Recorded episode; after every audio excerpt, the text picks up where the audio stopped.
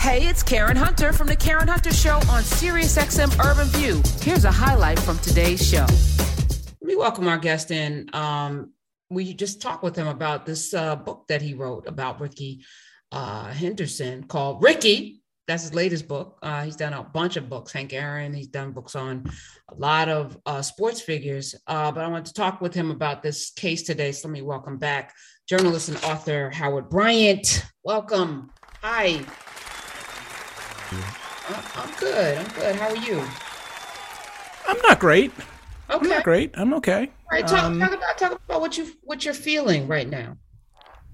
Well, I'm I am listening to your show, and I was up in the hills earlier today, and I didn't have any service, and so when I came back down into civilization, I saw the sentence, and it's it is everything that we expected. It was everything that you sort of feared, and all of the political machinations, as you brought up earlier. All of this is all part of this, but that doesn't change anything.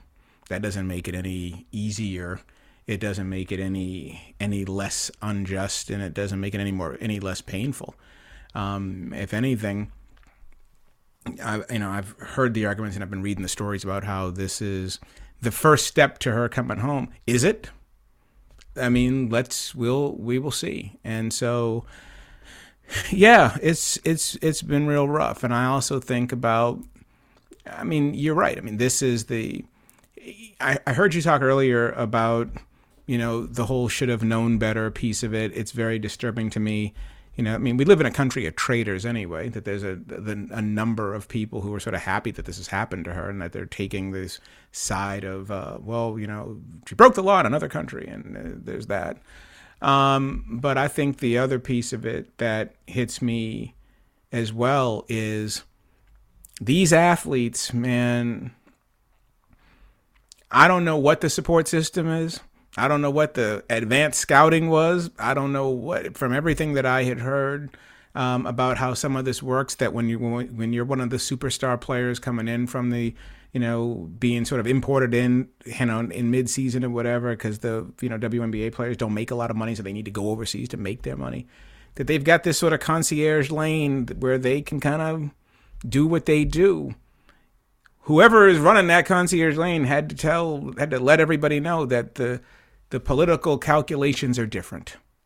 Right. And that things are hot right now. And that that lane, if anything goes down with that lane, cannot protect you. Okay. I, I'm glad that you brought that up because I brought up Iman Shumpert, who should know better um, than to get, get go to a Texas airport with a bunch of marijuana in America, right? Some would say, you know, as, as you're saying this, I'm also thinking that there's a coddled way in which athletes are treated in this nation where many far too many um, get to we're, we're, i want to talk to you about that football player too who uh, had all of those massage yeah um, Deshaun Watson. yes uh, and now they're they're i mean he's doing this for how long? And they still were like oh, no but he's a good quarterback though. And uh yo he hasn't been convicted. However we all know so there's two things going on here. And I'm also thinking politically, hmm, if Biden, because it's going to be on him, doesn't bring Brittney Griner home, are black people going to hold him accountable? Because this hits differently for black people. I feel like for us, it's it's different. It's just not just, you know, a basketball player. It's a black woman in a Russian prison. I don't know. Um, six foot eight black queer seven. woman in a country yes. that is extremely, extremely hostile toward all the above. Six eight, queer black woman. Yes, all of that. Let's talk about. Let's suss this out when we come back. And I'm just curious. I, I want to ask this too. We're, we're uh, you know, in similar age range. Um, oh, I'm 20 I, years older than you. You are not. You are not. Same age. Uh, I don't remember. I don't remember a lot of things growing up, but anxiety and then having to take weed for anxiety. First of all, nobody could smoke weed. Uh, it was illegal until quite recently in the last five years. And the country has changed. I've always been for the legalization of marijuana. I never smoked it in college. It was rampant, of course. Um, I just have always been a person that, you know, not not for any reason I didn't judge it. If it was, you know, something that I thought might have been good, I would have tried it maybe. But I was like, I don't understand. Y'all acting real crazy. Me neither. I hate it. Yeah. I was like, I, I don't like it. how it smells. I'll be honest with you, Karen. I hate it. And there and I voted for it here in Massachusetts. Yeah. And the reason why I can't stand it is because of the cynicism that comes with it. The reason why I voted for the legalization of it is because I don't because of proportionality. Why are we putting all these people in jail for something so stupid as this? It, right. it, that was the reason. But the flip side of this is the idea that this is harmless. And I constantly try to tell my son, I tell him all the time, listen, this is a money game. This is a, it's a, we live in a vice economy. Mm. Right? And in a vice economy, you have gambling is now legal, weed is now legal. Right? Alcohol has been like sin taxes. This is how things are getting paid for. That doesn't mean this is good for you. That don't mean this is healthy for you. And you're being used. You're being eaten alive by this. Now I'm not saying you can't go out get high, have some fun or whatever. I smoke. Wait a minute. Everyone has done what they've done, right? But the way this is being sold mm. is being sold in a way that is going to destroy black people. Ooh, it's Thrive Thursday. I I would love to have this conversation, honestly. So let's have it. Mr. Karen Hunter Show. We're going we're gonna have a conversation today. Uh, I can't give out the number because all the lines are lit, but I would love to hear people's opinion. I'm actually gonna go into Nubia. You know, what Howard Bryant is laying out is the price that we have to pay, that the price that we will pay, because we will disproportionately pay for these um the, the the lifting of you know the the ban on this substance but we've paid already. We've paid a severe debt. Um and is it time for us to examine you know the al- al- alcohol and all of the passing of the Courvoisier and now the weed and all of the other things you know crack i mean come on heroin. And at some point the responsibility on a community what is it what is our responsibility to reject this? Yes, have your have your fun, but at what cost? Eight six six. And, and, and like I said, and I and I am really trying to figure out how I feel about this because I don't want the state in my business at all. I mean, I'm really sort of torn about this, and I and I really am on the side of decriminalization. It's really like politically, that's how I feel.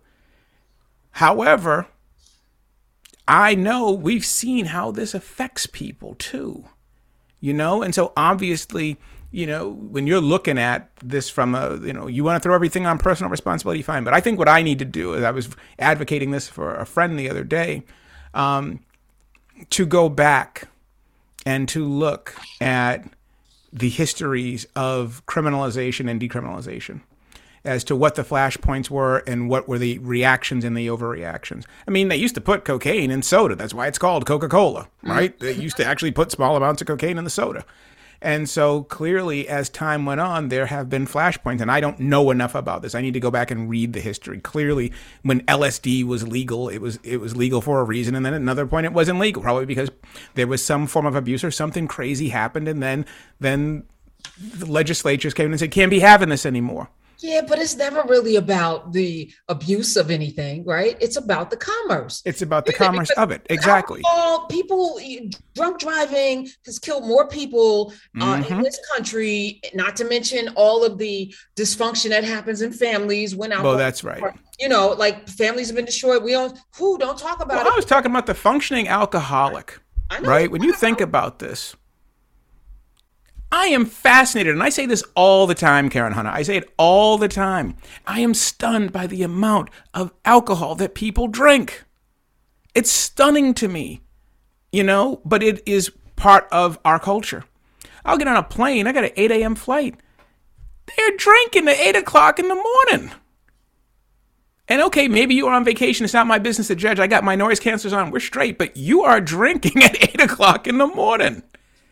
And so, you know, you know, and I cover sports, and so you know, alcohol's all over sports, and so you realize that there that the functioning alcoholic is a part of this culture. The number of people who just drink as a matter of course, and when you stop drinking, and I and I still you know drink, but I don't drink nearly as much because I'm not as social. One thing the pandemic has absolutely done said now that we we're not out anymore, I don't drink in my house. I drink socially, and now that there's no social, I'm like, man, when was the last time I had a couple of drinks? Uh, it's just because you're not around people anymore.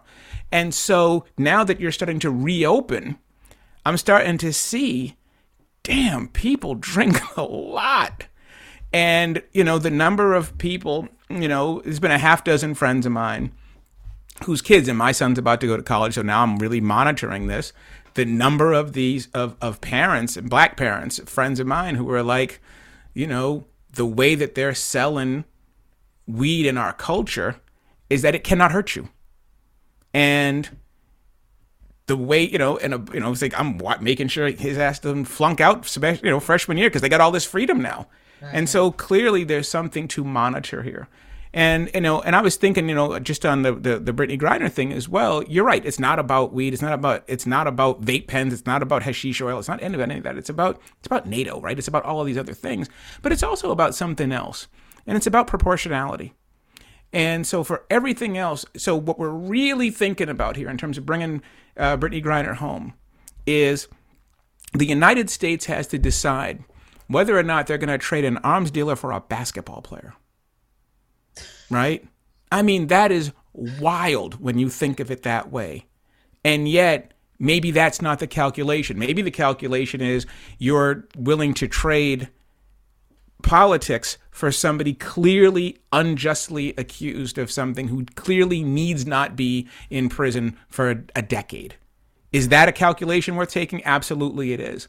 But if you look at it the other way, no. And then the other piece of it, too, is there are all kinds of people in the United States of America right now doing nine and a half years for weed. Your Honor, they taught me two important, my parents taught me two important things. One, take ownership for your responsibilities, and two, to work hard for everything that you have. That's why I pled guilty to my charges. I understand everything that's being said against me, the charges that are against me and that is why I pled guilty. But I had no intent to break any Russian law. I want to apologize to my teammates, my club, Gemka, the fans, and the city of ECAT for my mistake that I made and the embarrassment that I brought onto them.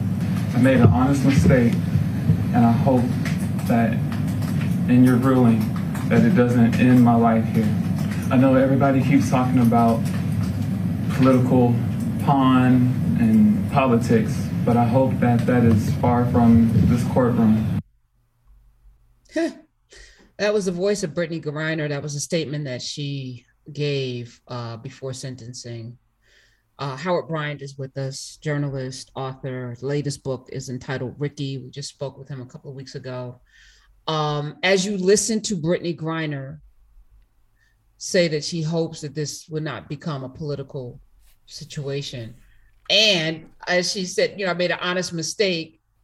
I hope that I won't get, you know, hard, you know, nine years. So basically, Russia's like middle fingers to all of that, and this will be political, and we're going to sentence you to a lot because that's the only way we're going to get that arms dealer back.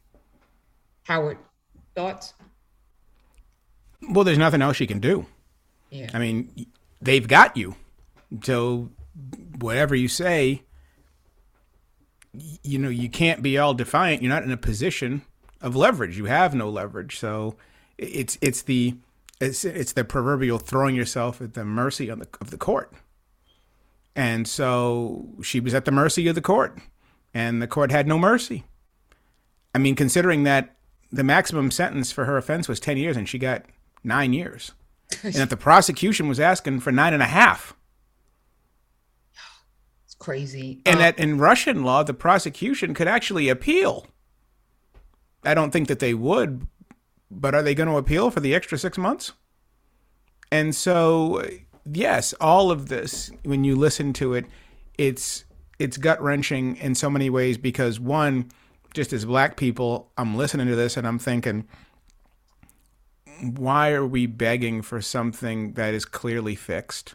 But she doesn't have any choice. You're not. I'm not upset with her. There's nothing you can do in this situation. It does go back to what we were talking about earlier, that I want to know the process, because like I said, everything that I had heard was that they look the other way. A lot of these countries, if you go play in China, you play in Russia, Turkey, where a lot of the female basketball players play because that's where they get to, you know, earn. That's where they can make up for the lack of salaries that you have. And then when people have said to me, well, you know, if this was Aaron Rodgers or Tom Brady, you know, they wouldn't be in this situation. I'm like, that's right. They wouldn't be in the situation because they make money at home. They don't have to traipse the globe trying to put together a living for their skill set. But you know that there are these concierge lanes where they want these players to come in. They they look the other way and they let them sort of come in and the clubs every club has a fixer. Just like in baseball, when I was covering baseball, when teams go into Canada, I mean, they have to go through customs for the most part, but they've got a fast track lane where they can sort of get away. Now, obviously, you can't you can't go too wild. You can't bring two pounds of cocaine or something across the border, obviously, but there have been situations when players had anabolic steroids and brought them over the border.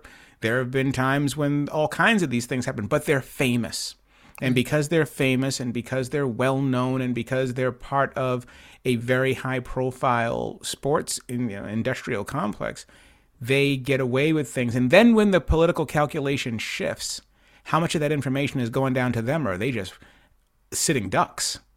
How much are they suddenly just vulnerable because here they are thinking that the world is looking the other way when actually the world is looking for them? They're actually targets now.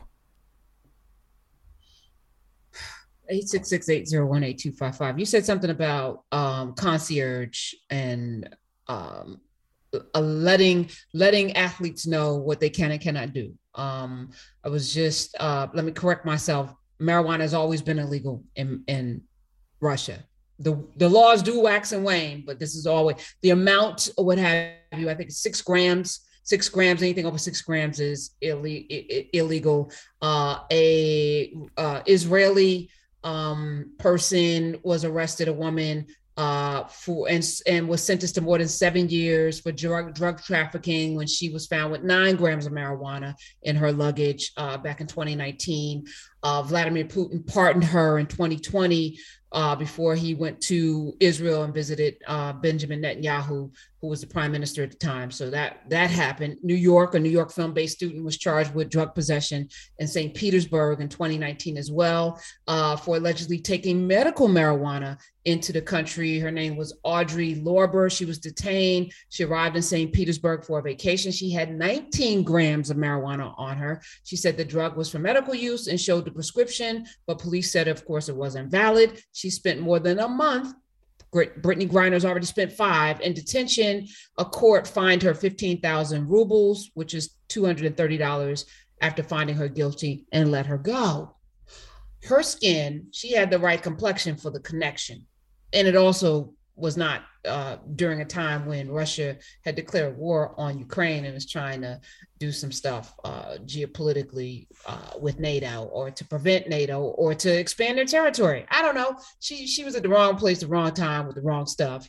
Uh, and should should we mm, like? I feel like as Black people, we we we we've the pendulum is switched, right? So we used to have to jump off the curb and you know do all these things just to live, to not be lynched, to not get Emmett Tilled, right? So that made us hyper, you know, like my father would wear a suit everywhere, no matter what the temperature was, because he said, This is my bulletproof vest. I won't get harassed if I have on a suit. They'll know that I'm professional. Not that that matters, right? And now we're like, F. And I'm kind of in the F camp where it doesn't matter how you behave, they're going to treat you how they're going to treat you because you're still black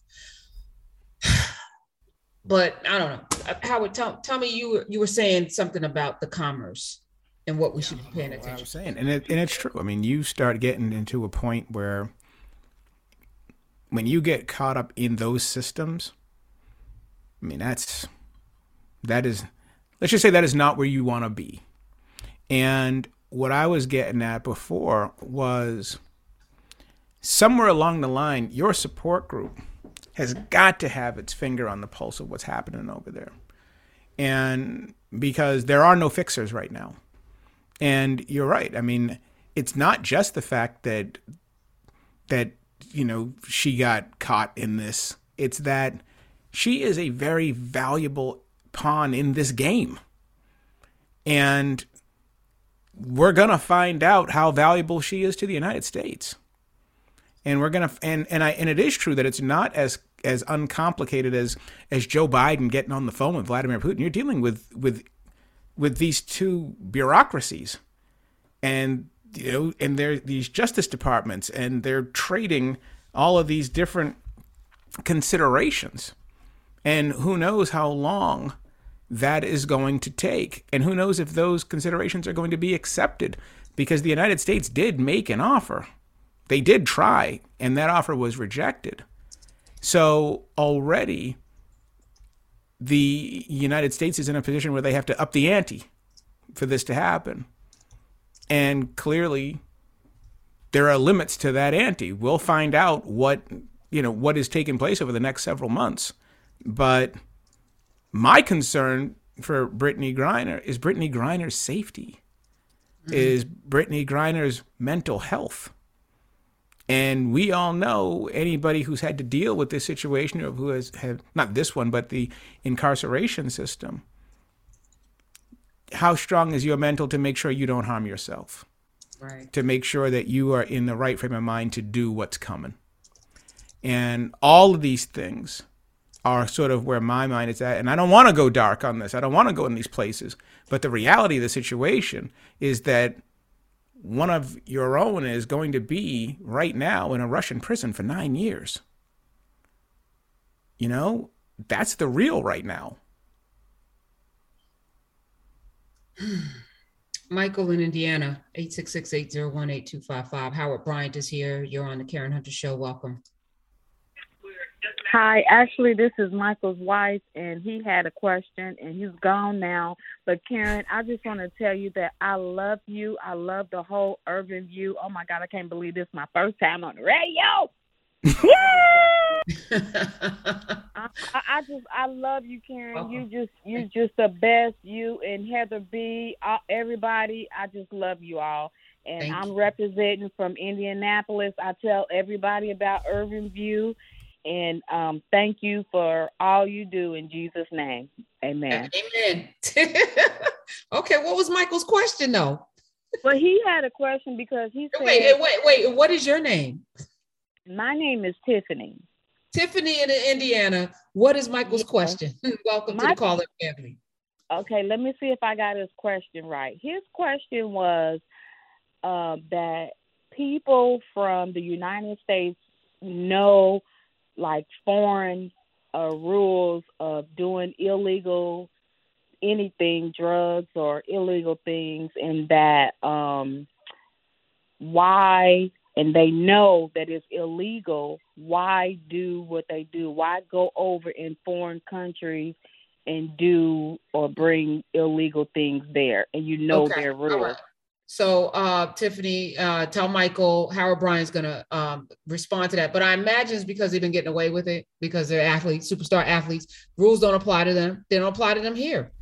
That's right, and that's that's the reason. The biggest reason is is that is that they these these very well known basketball teams and these sports teams that need to attract American talent whether it's the leagues in Turkey or China, Italy, wherever they have these leagues they know that they have to they make allowances.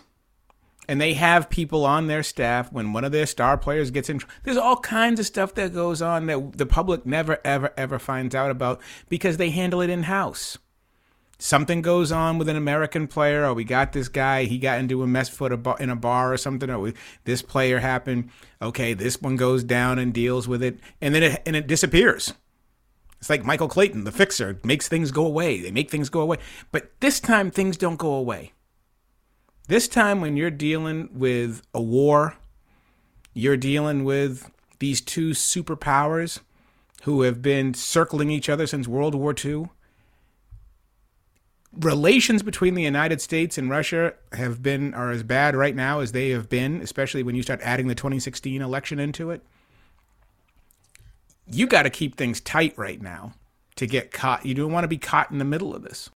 Hey, this is Karen Hunter. You can listen to The Karen Hunter Show live every Monday through Friday at 3 p.m. East on SiriusXM Urban View Channel 126 or anytime on the SiriusXM app.